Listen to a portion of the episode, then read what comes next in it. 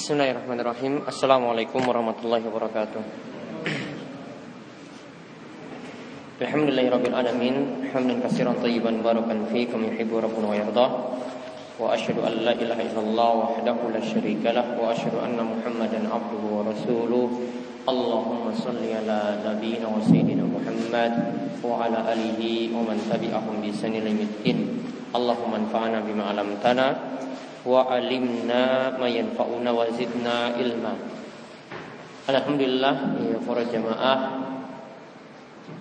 Yang semoga selalu dirahmati dan diberkahi oleh Allah Subhanahu wa taala. Kita bersyukur kepada Allah atas nikmat dan karunia yang telah Allah anugerahkan kepada kita sekalian sehingga pada kesempatan malam hari ini kita dapat melanjutkan kajian kita dari pembahasan Bulughul Maram karya Ibnu Hajar Al Asqalani. Kita masih berada dalam pembahasan kitab salat di mana kita membahas tentang bab yang baru yaitu solat bagi musafir dan solat bagi orang sakit. Solat bagi musafir dan solat bagi orang sakit. Yang pertama kita bahas hadis ini sudah kita singgung pada pertemuan sebelumnya yaitu hadis dari Aisyah yang membicarakan tentang hukum mengkosor solat saat safar.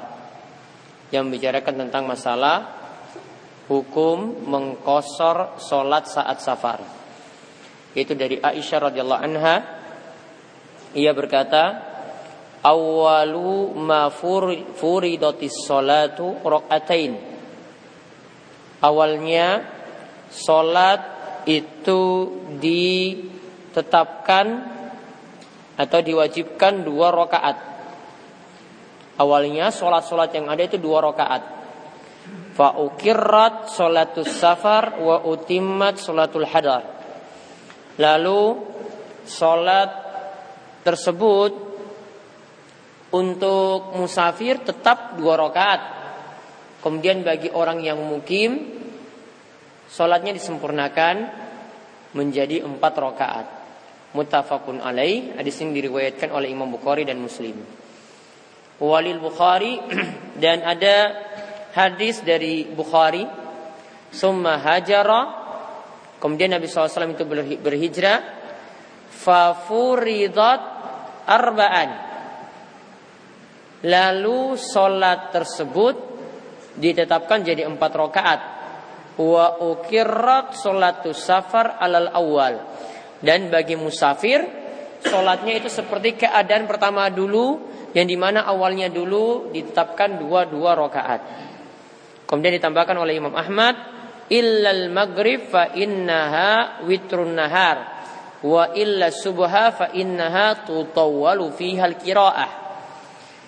Dan ditambahkan dalam riwayat Imam Ahmad kecuali salat maghrib. Salat maghrib itu adalah salat witir yang dikerjakan di sore hari. Wa illa subha dan juga sholat kecuali sholat subuh. Sholat subuh tetap dua rakaat maghrib tadi tetap tiga rakaat karena itu witir di petang hari. Kemudian yang subuh itu tetap dua rakaat karena untuk sholat subuh tutawwalu fihal kiroah biasanya dipanjangkan bacaan surat pada sholat subuh. Maka sebagaimana kita lihat e, beberapa bahasan atau kesimpulan yang bisa kita ambil dari hadis yang ada tadi dari Aisyah menunjukkan yang pertama dulu di masa-masa awal sholat dikerjakan dua rokaat dua rokaat di masa-masa awal dulu awal-awal Islam sholat itu dikerjakan dua rokaat dua rokaat Kemudian faedah yang kedua, ketika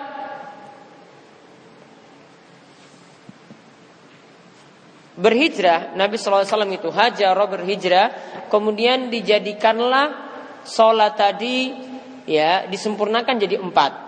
Kecuali nanti ketika safar tetap dua dua.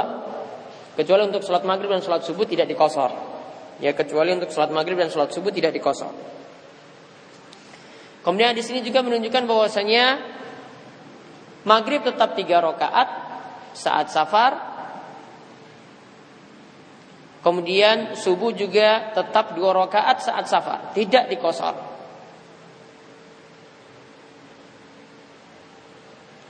Nah sekarang permasalahan selanjutnya yang tersisa dari hadis ini mengenai hukum kosor sholat saat safar. Apakah termasuk kewajiban? Artinya kalau orang tidak kosor sholat saat safar berarti berdosa, ataukah cuma sekedar rukhsah saja, keringanan saja? Kalau kita lihat dari apa yang dikatakan oleh Aisyah, Aisyah mengatakan awalu furidot ya. Yang pertama kali diwajibkan itu adalah sholat dua rakaat dua rakaat. Lalu dikatakan untuk safar tetap seperti keadaannya yang awal. Keadaannya yang pertama berarti kalau awalnya dulu dua rakaat itu wajib, maka ketika safar dua rakaat dua rakaat tadi kosor salat juga wajib. Makna furido di sini dimaknakan tekstual oleh sebagian ulama seperti itu.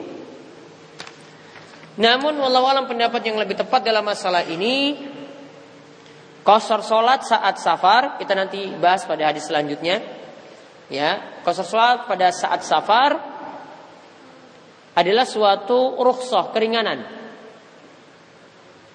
bukan suatu kewajiban. Suatu keringanan atau disimpulkan sunnah bukan suatu kewajiban.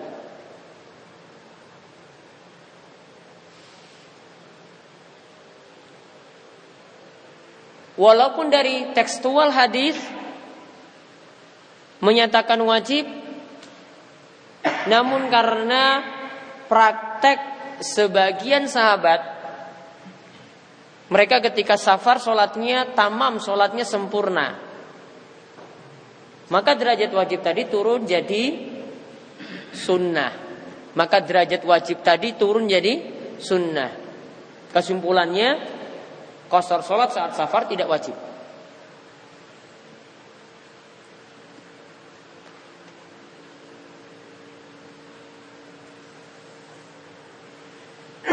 Diterangkan oleh Syekh Abdullah Al-Fauzan dalam Minhatul Alam di sini dikatakan kalau kita lihat dari dalil memang baiknya orang yang safar tidak meninggalkan kosor sholat.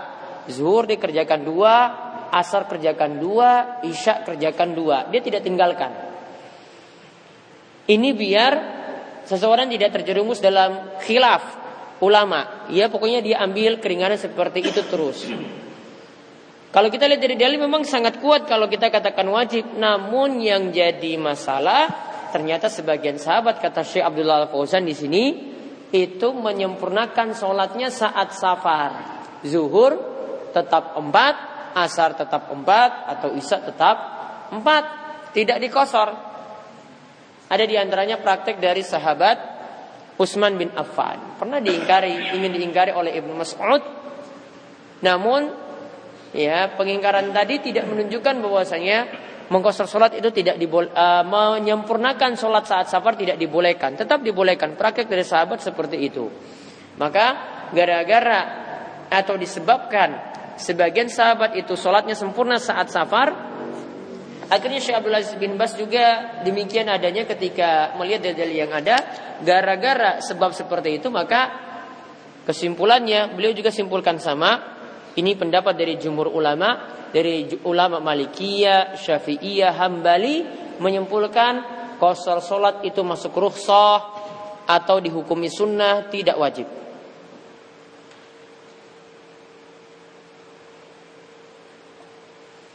Nah, nanti semakin dikuatkan lagi pada hadis berikutnya yang kita bahas, yaitu hadis uh, nanti hadis-hadis berikutnya nanti dari hadis Ibnu Umar yang sangat jelas tentang masalah hukum mengkosor sholat tadi. Sekarang kita lihat hadis Aisyah yang lainnya tentang masalah Aisyah itu menyatakan Nabi Shallallahu Alaihi Wasallam itu sholatnya sempurna saat safar. Namun nanti kita lihat hadisnya itu ternyata hadis yang bermasalah.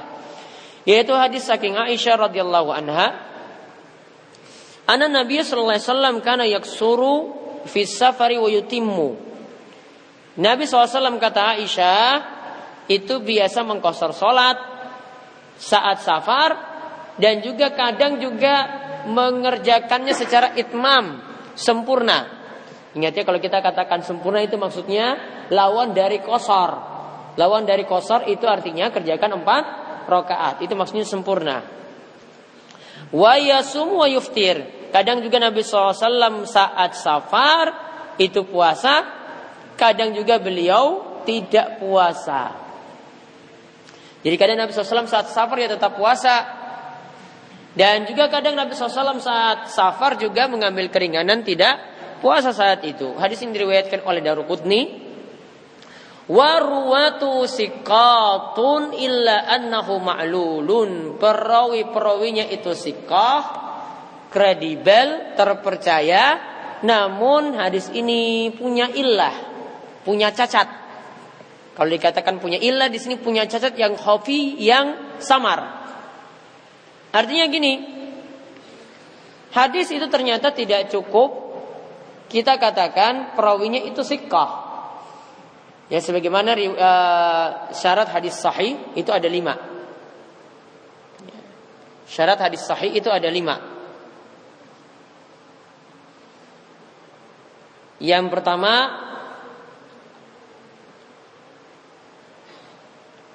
diriwayatkan oleh perawi yang adil. Adil di sini artinya tidak fasik.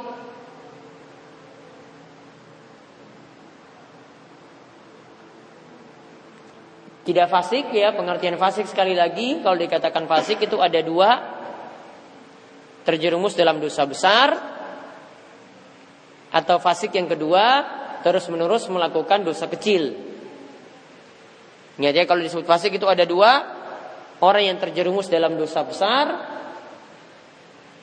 atau terus menerus dalam melakukan dosa kecil. Taruhlah misalnya ya taruhlah misalnya merokok itu dosa kecil lah taruh. Ya taruhlah seperti itu. Kalau terus menerus merokok berarti dikatakan apa? Ya fasik ya terus menerus merokok berarti dikatakan fasik maka nanti masuk dalam pembahasan orang fasik maka nanti masuk dalam pembahasan misalnya layakkah ataukah tidak orang fasik itu jadi imam kesimpulannya yang telah kita bahas sebelumnya orang fasik boleh jadi imam atau tidak boleh jadi imam tidak orang fasik boleh ya berarti kalau perokok berat jadi imam masih sah untuk para ulama nggak menyaratkan syarat tadi kalau tidak tidak ada yang pantas jadi imam di negara kita ini. Yo imam maunya perokok berat semuanya. Ya. Maka fasik disebut seperti tadi. Maka perawi hadis tidak boleh orang fasik tidak boleh. Ya. Perawi hadis tidak boleh orang fasik. Berarti kalau dia perokok berat dia riwayatkan hadis tidak boleh, tidak diterima. Ya, hadisnya tertolak. Kamu perokok berat nggak mencerminkan layaknya orang yang pantas untuk riwayatkan hadis, dia tidak boleh riwayatkan hadis. Ini syarat yang pertama untuk hadis dikatakan sahih. Perawinya itu diteliti seperti itu. Maka nanti ada perawi yang dikatakan pendusta, ada perawi yang dikatakan hafalannya itu uh, perawi itu pendusta, ada yang dituduh dusta, ada yang biasanya membuat-buat hadis palsu. Nah, ini perawi-perawi yang bermasalah. Kalau pendusta jelas fasik, maka kalau fasik tidak diterima. Kemudian yang kedua, dhabitun. Punya hafalan yang kuat. Dhabit di sini entah dari sisi tulisan atau yang kedua dari sisi hifz, hafalan. Jadi dia punya catatannya lengkap.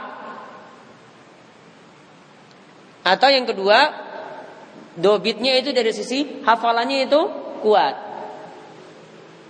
Jadi bukan pelupa. Kalau sedikit-sedikit lupa, ya ini hadisnya apa yang kemarin? Wah saya sudah lupa itu, ya. Kalau dia cuma mengandalkan hafalan tidak diterima. Kalau dia sekali-sekali lupa seperti itu. Namun kalau dia punya catatan, selama catatannya ini ada, tidak hilang, maka hadisnya itu diterima. Maka ada sebagian perawi hadis dulu Kalau sebelum catatannya itu hilang hadisnya diterima, namun ada yang catatannya akhirnya kebakar atau hilang. Maka ketika catatannya tadi hilang, tidak lagi diterima hadisnya. Itu syarat yang kedua dhabit. Syarat yang ketiga, muttasil.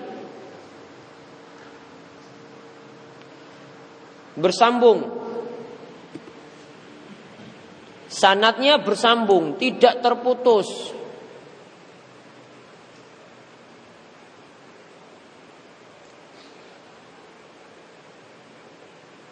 ya bersambung tidak ter terputus. Jadi rantainya itu ceritanya dari guru. Misalnya Imam Bukhari punya guru.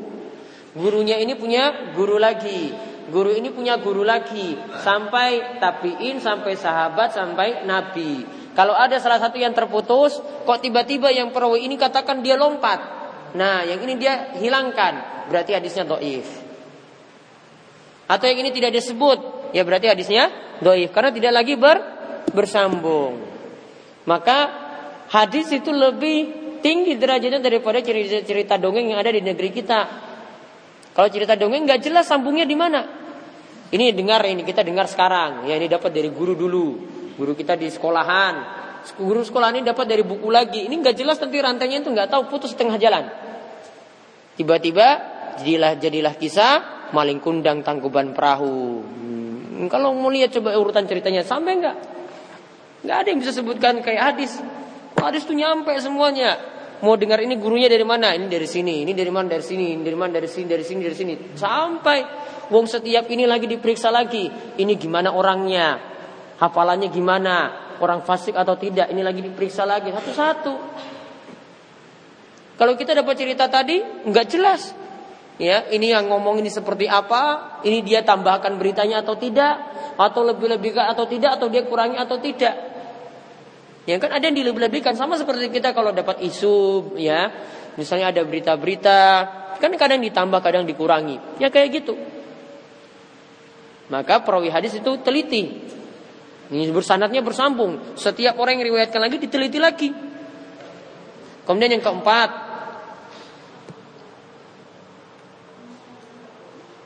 tidak menyelisihi riwayat yang lebih kuat.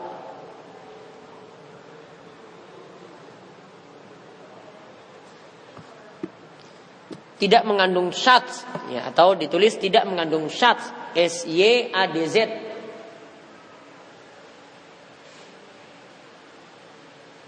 Tidak mengandung syats. Nanti saya akan jelaskan dari hadis ini juga. Hadis ini mengandung syat sebenarnya. Contoh misalnya uh, di dalam pembahasan Bulughul Maram juga disebutkan yang di awal-awal pembahasan ketika kita bahas tentang masalah wudhu. Di situ dijelaskan tentang yang namanya disebutkan dalam satu riwayat Nabi SAW itu menyambungkan antara mengusap kepala dan telinga. Ya, mengusap kepala dan telinga. Jadi kepala itu diusap langsung air eh, maaf. Kepala dan telinga itu dipisah, ya.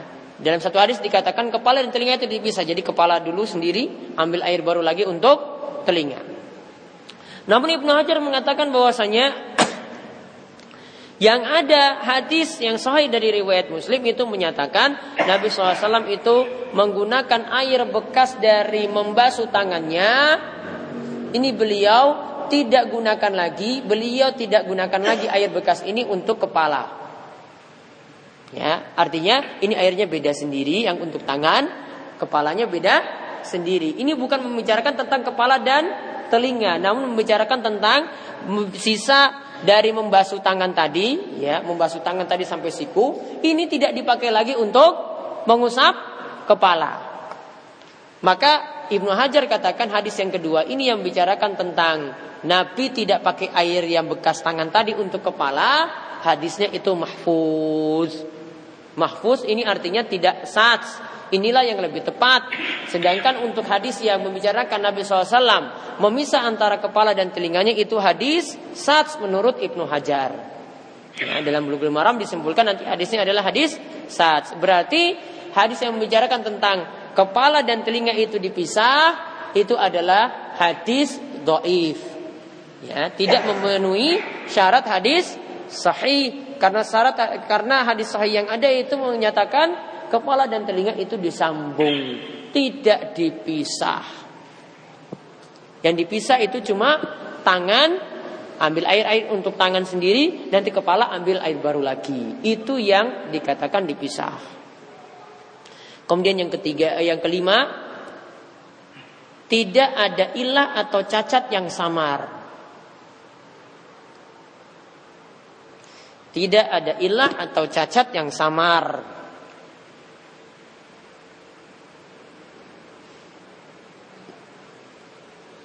Nah, nanti akan berulang istilah-istilah semacam ini nanti ketika kita bahas hadis.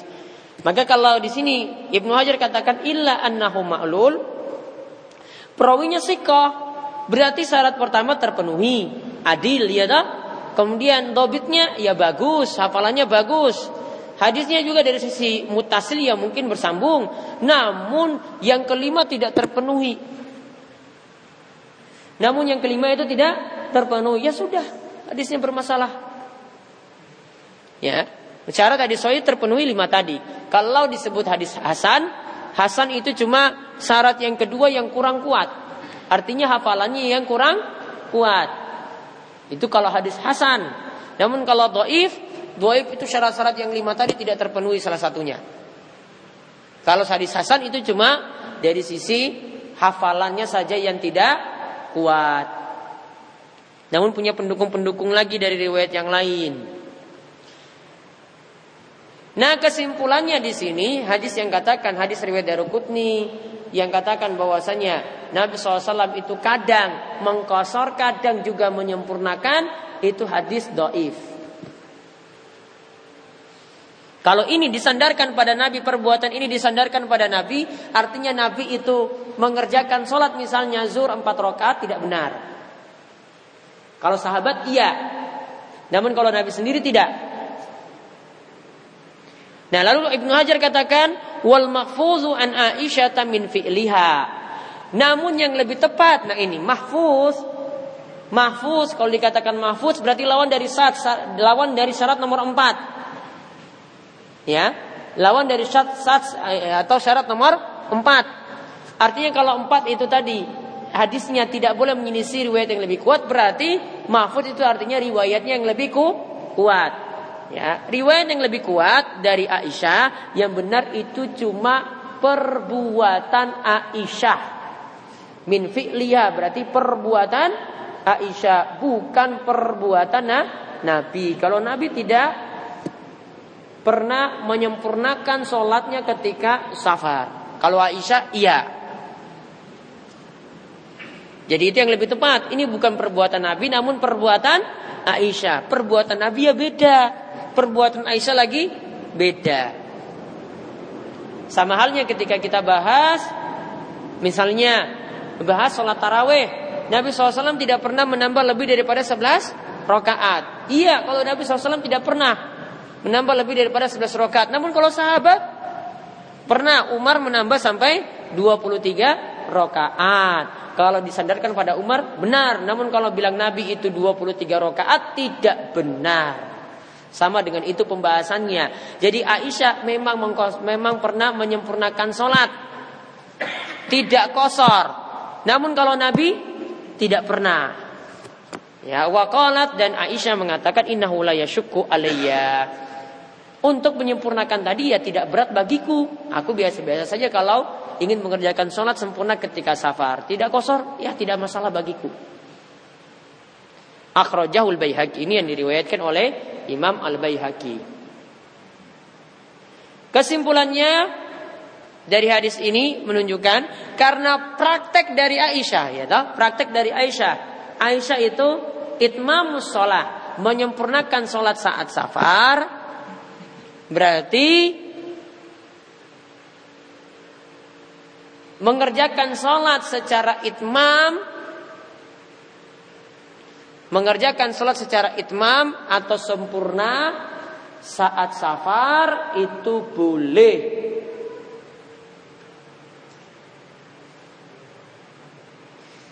menyempurnakan sholat saat safar yaitu tetap empat rakaat tidak dikosor itu boleh.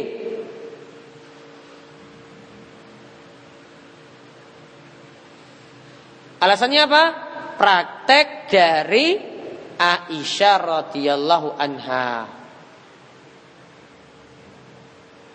Begitu juga nanti praktek dari sahabat Utsman bin Affan.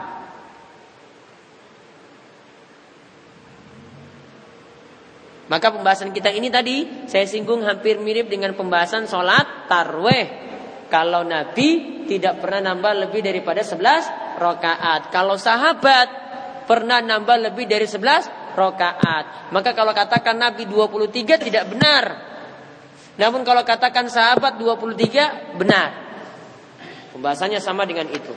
Maka menunjukkan kalau pembahasannya tarawih itu boleh lebih daripada 11 rakaat, maka juga demikian untuk kosor solat atau menyempurnakannya orang menyempurnakan solat kerjakan tetap empat rakaat saat safar juga dibolehkan.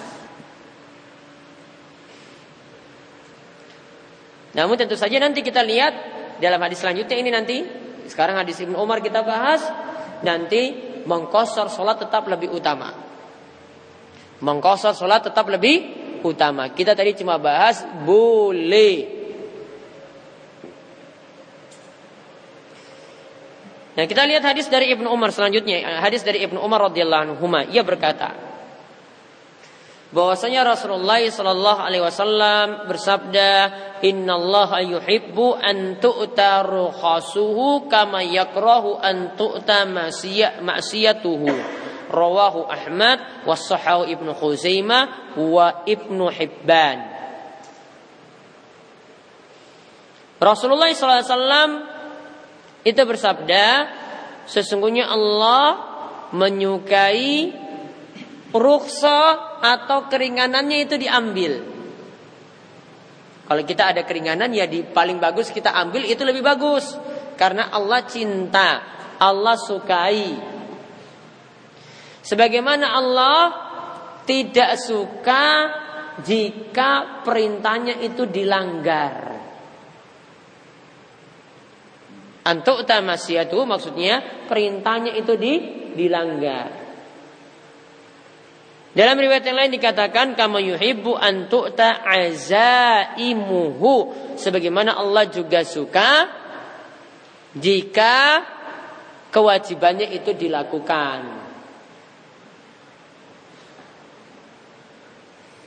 Nah, sekarang kita lihat ada pengertian di sini rukhsah. Apa yang dimaksudkan dengan rukhsah? Rukhsah itu keringanan.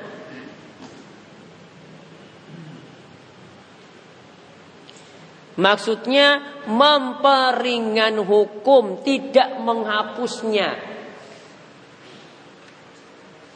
Maksudnya memperingan hukum namun tidak menghapusnya. Hukumnya tidak dihapus, cuma di peringan.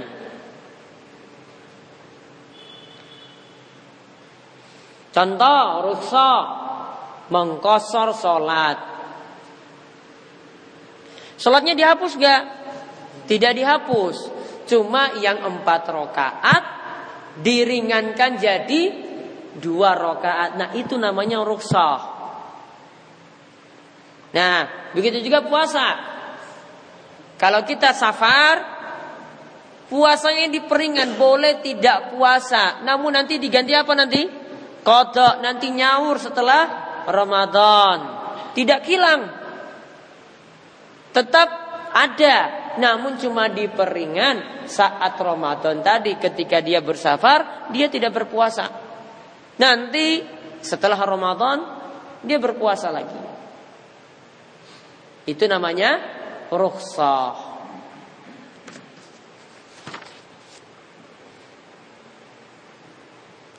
Nah, lawan dari rukhsah disebut azimah. Pakai Z, azimah. Itu yang seperti disebutkan dalam riwayat yang lain yang dari riwayat yang lain dikatakan kamu yuhibbu antu'ta azaimuhu. Sebagaimana Allah suka azimahnya itu dilakukan. Jadi kalau rukso tadi apa? Keringanan. Berarti kalau azima itu maksudnya tetap kerjakan sempurna, tidak diambil keringanan.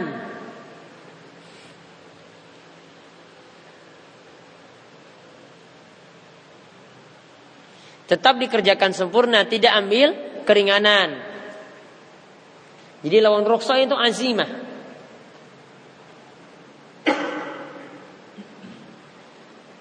Jadi kalau kita kerjakan sholat zuhur misalnya ketika safar, kita kerjakan yaitu empat rakaat, berarti kita memilih apa? Azimah, bukan memilih ruksa. Namun kalau kita kerjakan sholat zuhur itu dua rakaat, berarti kita ambil ruksa. Nah itu beda ruksa dan azimah. Jadi azimah ini lawan dari ruksa. Maka faedah yang bisa kita ambil dari hadis ini yang pertama, ajaran Islam itu membawa kemudahan. Ya, ajaran Islam itu membawa kemudahan. Inna dina yusrun. Sesungguhnya agama Islam itu mudah.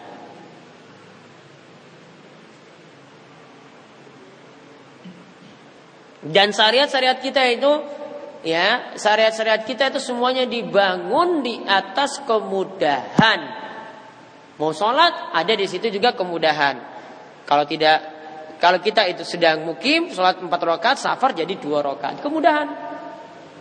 Karena mungkin orang tidak bisa cepat, orang tidak bisa lama-lama untuk sholat kalau ketika safar, waktunya terbatas, sehingga diberi keringanan tadi sudah ambil ya keringanan kerjakan dua rakaat. Begitu juga kalau kita sedang safar, ya ambil keringanan tidak puasa, ini juga suatu keringanan diambil. Islam membawa kemudahan ketika itu. Karena boleh jadi ketika seorang itu bersafar, mau diwajibkan puasa berat. Dia perjalannya lima hari lima malam. Pakai bis lagi. Tidak mungkin. Dia harus harus ada asupan makanan ketika itu. Kalau tidak dia lemas, ya ibadahnya nanti tidak kuat. Maka lebih baik ketika itu dia ambil keringanan untuk tidak puasa. Jadi syariat Islam itu dibangun di atas kemudahan. Kemudian yang kedua,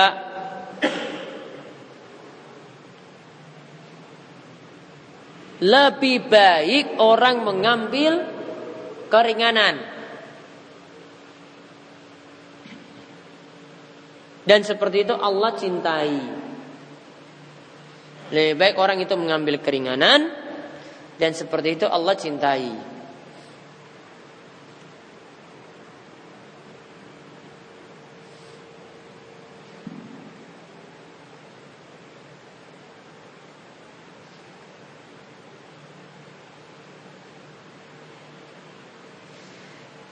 Kemudian di sini menunjukkan pula faedah yang ketiga, kosor solat saat safar adalah rukhsah.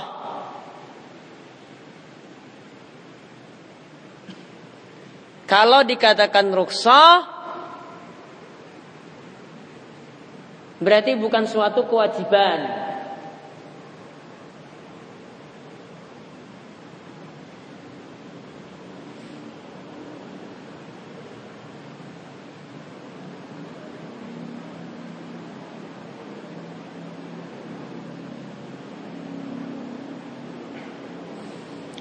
Dan ini kebiasaan ulama ketika bahas tentang masalah kosor sholat, mereka selalu membawakan hadis ini.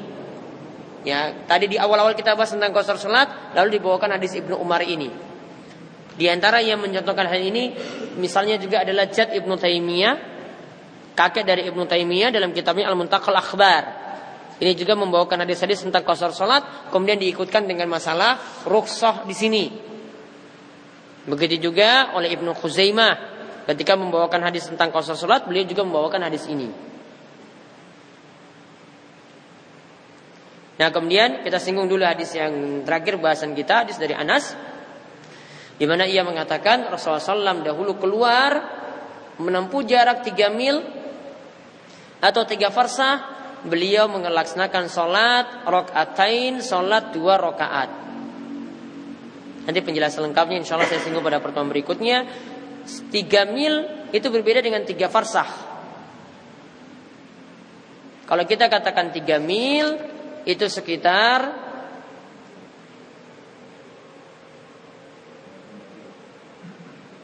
nanti kalau hasil hitungannya itu sekitar 5,5 kilo.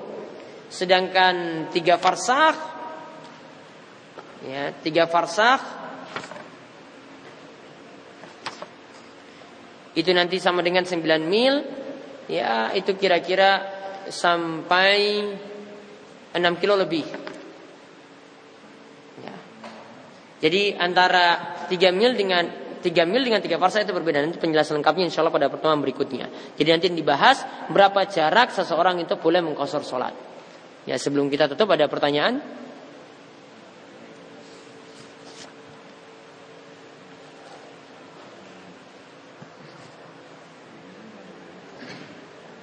Ada yang ingin tanyakan monggo silakan.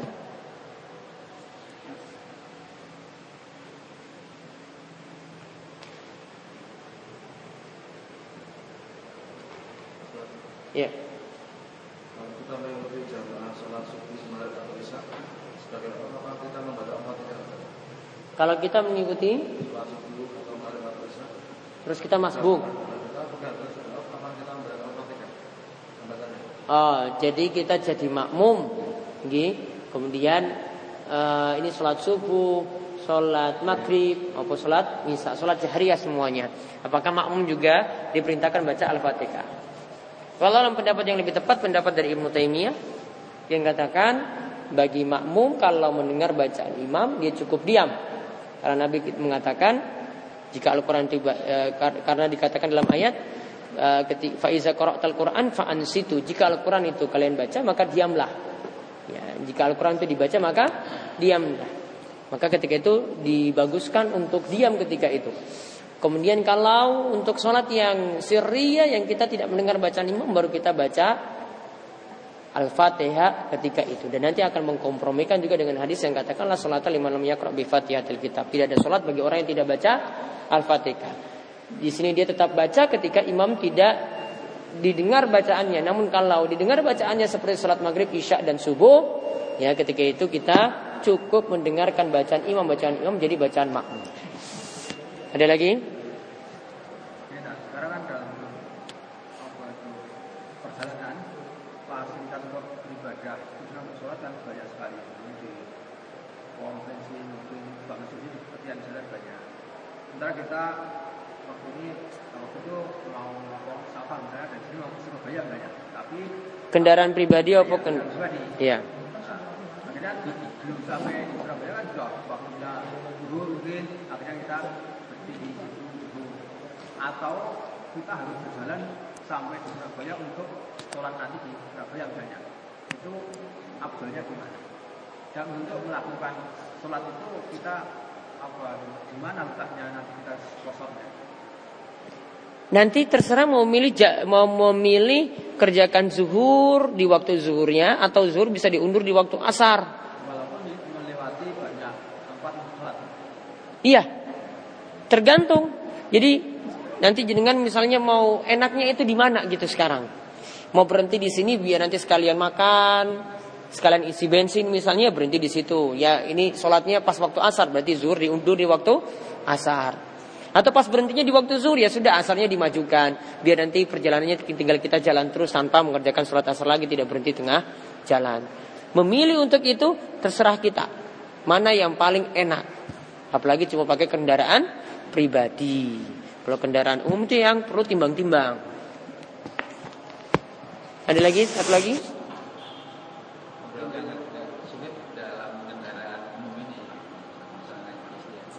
Hmm.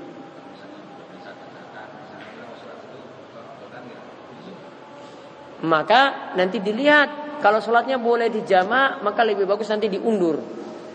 Ya misalnya kita jalan, oh asar aja saya sudah sampai di sana, maka nanti sholat zuhurnya nanti diundur di waktu asar. Atau isya saya sudah sampai di sana, maghribnya saya undur di waktu isya. Nah masalahnya nanti kalau tidak bisa, maka sholatnya tetap dilakukan di atas kendaraan. Itu yang masalahnya. Namun kalau bisa nanti kalau turun masih dapat sholat untuk dijamak, maka dijamak ketika itu. Ya itu saja yang kita bahas, mudah-mudahan bermanfaat. Kita cukupkan sekian. Subhanakallahumma bihamdika. Asyhadu an la anta. Assalamualaikum warahmatullahi wabarakatuh.